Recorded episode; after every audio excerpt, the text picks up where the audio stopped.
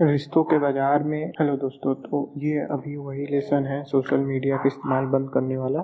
इसमें लोग रिश्तों के बाज़ार में नए दोस्त बनाने से अधिक महत्व देगा। एक संपन्न समाज जीवन जीने के लिए, उद्देश्य की पूर्ति के लिए यह छात्र छात्र जिन गतिविधियों की पहचान करेंगे। वे कुछ इस तरह की हो सकती हैं। ढेर सारे कार्यक्रम में शामिल होना और ढेर सारे अलग अलग लोगों के साथ मेल जोल बढ़ाना अगर यह मुख्य गतिविधि और आप एक कॉलेज परिषद में हैं तो फेसबुक जैसे टूल्स टूल का स्थिति स्थिर में आपके मामलों में काफ़ी सकारात्मक प्रभाव डाल सकता है। इसका इस्तेमाल ज़रूर किया जाना चाहिए।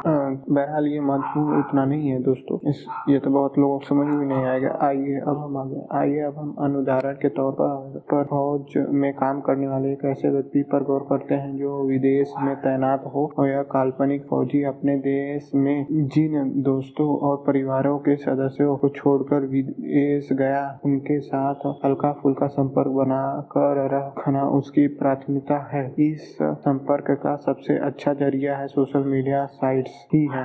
इन उदाहरण से यह स्पष्ट हो जाना चाहिए कि इस रणनीति को ठीक उसी तरह लागू किया जाए जिस तरह बताया गया हो। तो बहुत से लोग फेसबुक या ट्विटर जैसे सोशल मीडिया वेबसाइट का इस्तेमाल बंद कर देंगे। हालाँकि हर कोई ऐसा नहीं करेगा अब आप यह शिकायत कर सकते हैं कि इन टूल्स से जुड़े अपने निर्णयों पर सिर्फ़ कुछ एक मुख्य गतिविधियों को हावी होने पर का मौका देना आपने आप में बहुत ही मन माना तरीका है। उदाहरण के लिए जैसे, उदाहरण के लिए जैसे कि हम आप पहले ही स्पष्ट कर चुके हैं कि आपके सामाजिक जीवन में फेसबुक से कुछ लाभ भी नहीं हो तो फिर भला कोई इसे सिर्फ़ इसलिए क्यों छोड़ेगा? उन कुछ कुछ के गतिविधियों में सहायक न हो जिन्हें महत्वपूर्ण मानते हैं। दरअसल इस मामले में जटिलता को सम, समझने की पूंजी है कि ये आपकी प्राथमिकता की संख्या में तेज़ी से कमी करना माना तरीका है बल्कि यह एक ऐसा विचार से प्रेरित हुआ तरीका है जो जो सामाजिक समानता से लेकर ग्राहकों के लाभ और कंप्यूटर प्रोग्राम को क्रैश होने से रोकने जैसा कई विभिन्न क्षेत्रों में बार बार उभर कर सामने आया है। चुनिंदा महत्व चीज़ों का नियम। अधिकतर स्थिति में 80 प्रतिशत नतीजे केवल 20 प्रतिशत प्रयोग से ही हो, प्राप्त होते हैं। उदाहरण के लिए, हो सकता है कि व्यवसाय का 80 प्रतिशत लाभ उनके सिर्फ़ 20 प्रतिशत ग्राहकों से ही आ रहा हो। किसी देश के 80 प्रतिशत संपत्ति सिर्फ़ 20 प्रतिशत अमीर नागरिकों के पास हो या कंप्यूटर सॉफ्टवेयर क्रैश होने के, होने अस्सी प्रतिशत मामलों में बीस प्रतिशत बग्स जिम्मेदार होते हैं। इस तथ्य का एक गणितीय आधार है। जब आप किसी प्रभाव का पावर लॉ यानी संख्या के क्षेत्र से संबंधित एक नियम डिस्ट्रीब्यूट का वर्णन करते हैं तो 80 से 20 के विभाजन की उम्मीद के साथ ही करते हैं। यह एक डिस्ट्रीब्यूशन है, जो वास्तविक संस्था साधन संसार में मापने के तौर पर अक्सर सामने आता है। पर संभवतः यह तब सबसे अधिक उपयोगी होता है जब इसे याद दिलाने दिलाने के ज़रिए के रूप में उपयोगी किया जाए। कई मामलों में परिणाम हासिल करने के लिए एक योगदान एक दूसरे के बराबर नहीं होते हैं। मान लीजिए कि नियमी, नियम आपके जीवन में महत्वपूर्ण लक्ष्यों के लिए है। जैसे कि हमें पहले उल्लेखन किया था, उन लक्ष्यों को पूरा करने में कई गतिविधियाँ योगदान दे सकती हैं। हालाँकि चुनिंदा महत्वपूर्ण चीज़ों का निर्णय नियम हमें यह याद दिलाता है कि सबसे महत्वपूर्ण चीज़ 20 प्रतिशत गतिविधियाँ ही सबसे अधिक महत्वपूर्ण और लाभदायी होती हैं। अगर यह मान लें कि आपके पास जीवन के हर लक्ष्य को पूरा करने के लिए संभावित रूप से लगभग लाभदायी, सॉरी, लगभग नहीं, लाभदायी गतिविधियों की संख्या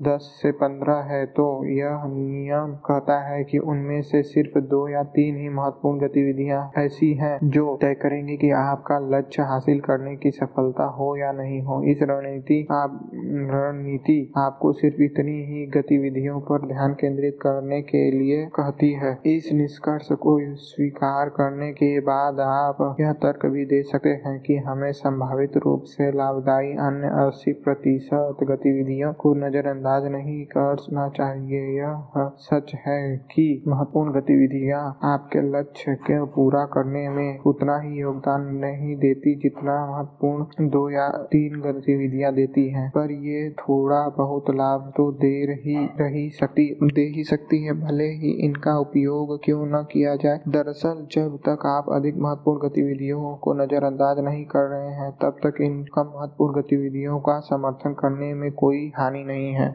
बहरहाल, यहाँ शायद दोस्तों, लेखक ये कहना चाहते हैं। जैसे कुछ सतही काम या कम महत्वपूर्ण काम भी करना चाहिए। जब तक आपका जो वास्तविक महत्वपूर्ण काम है, जो सबसे इम्पोर्टेंट है, तीन चार गोल जो ज़िंदगी में हो सकता है, जैसे उससे ज़्यादा तब तक वो, अगर आप वो पूरा कर रहे हैं, तीन चार जो गोल है सबसे महत्वपूर्ण, तब तक आपको इसमें कोई हानि नहीं है। हालाँकि यह तर्क मुख्य बिंदु पर गौर नहीं करती कि हर गतिविधि का अपना उतना ही उतना ही इस समय व ध्यान खर्च होता है, भले ही उसका महत्व कम हो जाए और हाँ ये बात भी ज़रूरी है। समय और ऊर्जा कम महत्वपूर्ण चीज़ों पे और महत्वपूर्ण चीज़ों पे उतना ही खर्च होता है। तो हम लोगों को ये चीज़ सोच समझ के ही करना चाहिए। सबसे ज़्यादा महत्वपूर्ण चीज़ है, उन्हें सबसे पहले खत्म करना चाहिए। इसीलिए अगर आप कम प्रभावशाली गतिविधियों में उलझे रहेंगे तो इसका अर्थ होगा कि आप मूल्य बहुमूल्य समय बर्बाद कर रहे हैं। हाँ देखिए वही लेखक भी करें जिसे आप अधिक प्रभावशाली गतिविधियों में लगा सकते थे। और यह एक ज़ीरो सम गेम है, जैसे ज़ीरो और वन होता है कंप्यूटर, ज़ीरो सम गेम इसको बोलते हैं कंप्यूटर के भाषा में। या चालू होगा या बंद होगा। चालू होगा तो वन होगा और ज़ीरो होगा तो मतलब बंद होगा। यहाँ लाभ और हानि एक बराबर है चूँकि कम प्रभावशाली गतिविधियों के बाज़ार में सॉरी बजाय, बाज़ार नहीं, अधिक प्रभावी गतिविधियों में अपना समय का निवेश करने से आपको अपेक्षा से अधिक लाभ मिलेगा। इसलिए आपको कम प्रभावशाली गतिविधियों की ओर जितना अधिक बढ़ेंगे आपका समग्र लाभ उतना ही कम होता जाएगा। हाँ इस बात को ध्यान रखिएगा। जो लाभ होना चाहिए मतलब आउटपुट जो निकलना चाहिए रिज़ल्ट जो है, वो अगर हम लोग कम गतिविधि वाला काम भी ज़्यादा करेंगे तो कम निकलेगा। जैसे कोई कोई स्टूडेंट है, वो अगर कवर चढ़ा रहा है तो वो भी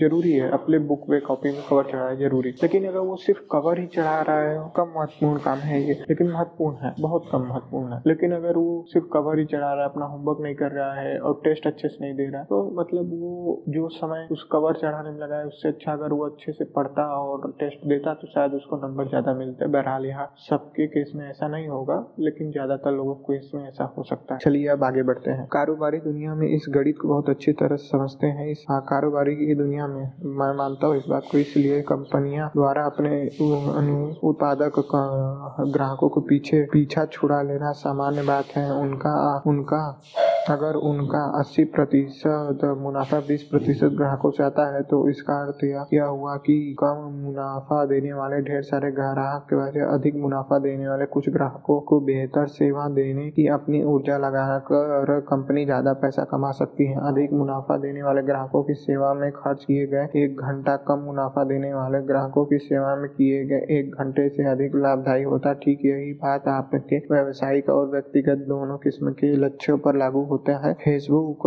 पर पुराने दोस्त को ढूँढने जैसे कम प्रभावशाली गतिविधियों में समय खर्च करने करने वाले समय में लौटा कटौती करके उसका उपयोग अपने किसी पक्के दोस्त को लंच पर ले जाएँ, जैसे अधिक प्रभावशाली गतिविधियों में अपने में सॉरी अधिक प्रभावशाली गतिविधियों में करने में आप करने से आपकी सफलता की संभावना बढ़ जाती है। इसलिए इस तर्क के अनुसार किसी भी नेटवर्क टूल्स को त्यागने का अर्थ है, इसके संभावित छोटे लाभों से वंचित रहना नहीं, बल्कि इसका अर्थ तो यह है कि आप उन गतिविधियों का अधिकतम उपयोग करें जिनसे आप पहले से ही परिचित है ताकि उनसे आपको आपको बड़ा लाभ प्राप्त हो। बहरहाल ये भी लेखक का बात मुझे सही लगता है, क्योंकि हम लोग फेसबुक पे पोस्ट बना रहे हैं, उनसे मीटिंग कर रहे हैं ना उन्हें याद रहता है ना, हम लोगों को याद रहता है, वो बस फटाफट एक समय में दे, मेरे जैसे वो दो तीन दोस्तों को जवाब दे रहे हैं, लेकिन अगर रेस्टोरेंट में आप ले जाके उनको बैठा के बात कर रहे हो, या कोई बिज़नेस के सिलसिले में मान लीजिए बात कर रहे हो तो वो ज़्यादा प्रभावशाली रहेगा। आप प्रेजेंट कर रहे हो, कुछ भी प्रेजेंटेशन तैयार करके लाए हो, और उससे बात कर रहे हो, उसको खाना खिला रहे हो, खुशी के पल चार बिता रहे हो, वो भी खुश हो आप भी खुश हो सकता है कि आपके बिज़नेस का बात कम प्रभावशाली हो। लेकिन वहाँ पर वो जो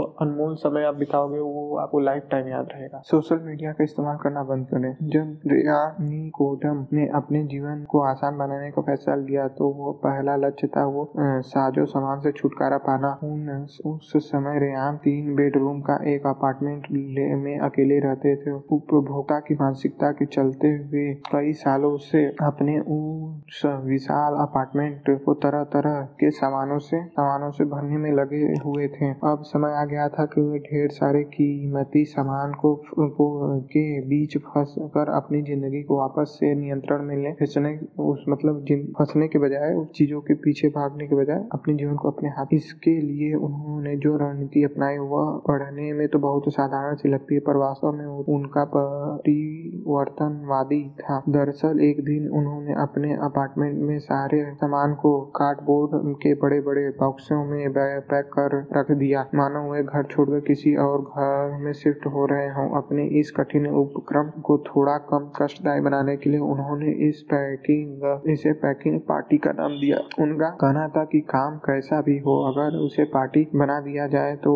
वह बहुत जल्द दिलचस्प हो जाता है। सामने की पैकिंग पूरी होने के बाद निकोडेस ने अगला सप्ताह समान दिनचर्या के साथ बिताया। इस दौरान उन्हें अगर उन्हें किसी चीज़ की ज़रूरत पड़ती थी जो पैक करके रखी हुई है तो वे उसे बाहर निकाल कर वापस उसी जगह रख देते थे जहाँ वह पहले रखी हुई थी। सप्ताह के अंत में उन्होंने पाया ज़्यादातर सामान पैक ही रखा हुआ है क्योंकि उन्हें, उनकी कोई ज़रूरत महसूस ही नहीं हुई। इसलिए उन्होंने वह सारा सामान बेच दिया जो अभी तक पैक रखे हुआ था। दरअसल लोगों के घरों में धीरे धीरे घरों में धीरे धीरे ढेर सारा सामान इसलिए जमा हो जाता है क्योंकि जब भी जब भी उस सामान से छुटकारा पाने की बारी आती है तो वे अक्सर इसी चिंता में चिंता में हो उठते हैं कि अगर किसी दिन इस सामान की ज़रूरत पड़ गई तो क्या कराऊँगा अपनी इस चिंता की वजह से ही वे आवश्यकता से अधिक सामान को जमा करके रखते थे। निकोडेस को अपनी पैकिंग पार्टी में बताते हुए यह बात स्पष्ट रूप से समझाई गई है कि अपने अपार्टमेंट में ज़्यादा सामान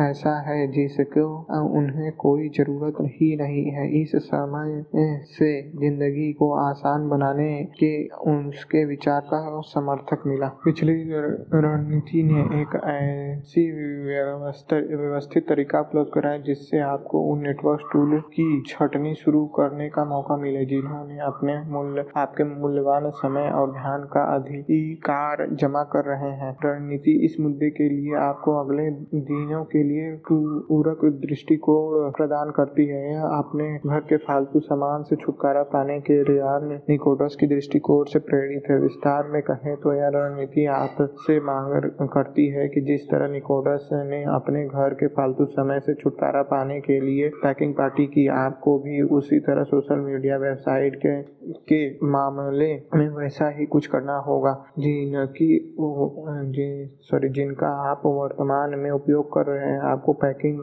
के बजाय अगले तीन, सॉरी सॉरी, तीस दिन, दिनों के लिए यह सोशल मीडिया वेबसाइट का उपयोग करना बंद करना है। Facebook Instagram Twitter Google Vine class और ऐसी सोशल मीडिया जो जो कि किताब को लिखने जाने के बाद मशहूर हुई। आपको औपचारिक तौर पर इन वेबसाइट पे में अपना अकाउंट बंद करने की ज़रूरत नहीं है। साथ ही अगर यह अगला बिंदु महत्वपूर्ण भी है। इन वेबसाइट पर जाकर यह घोषणा करने की ज़रूरत नहीं है कि आप अगले कुछ दिनों के लिए इससे दूर रहेंगे। बस इसका उपयोग बंद कर दें। अगर कोई व्यक्ति किसी और तरीके से आपसे संपर्क करके यह पूछता है कि आप इस वेबसाइट पर सक्रिय क्यों नहीं है तो आप उसे कारण बता सकते हैं, लेकिन आपको यह किसी को यह बताने की कोई ज़रूरत नहीं है कि आप ऐसा क्यों कर रहे हैं। इन नेटवर्क टूल्स से तीस दिन तक दूर रहने के बाद आपको आपने,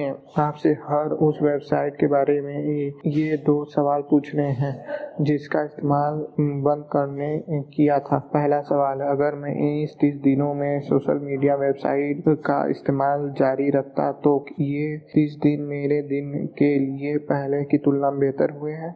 दूसरा, क्या लोगों को इस बात की कोई परवाह थी कि मैं सोशल मीडिया से वेबसाइट इस्तेमाल नहीं कर रहा हूँ? बहरहाल, दोनों में शायद मेरे जवाब तो ना ही रहेंगे। अगर इन दोनों सवाल के जवाब आपके ना है तो इन वेबसाइट का इस्तेमाल रू स्थायी रूप से बंद कर दें बंद कर देना चाहिए। बहरहाल मैं तो यही कहूँगा।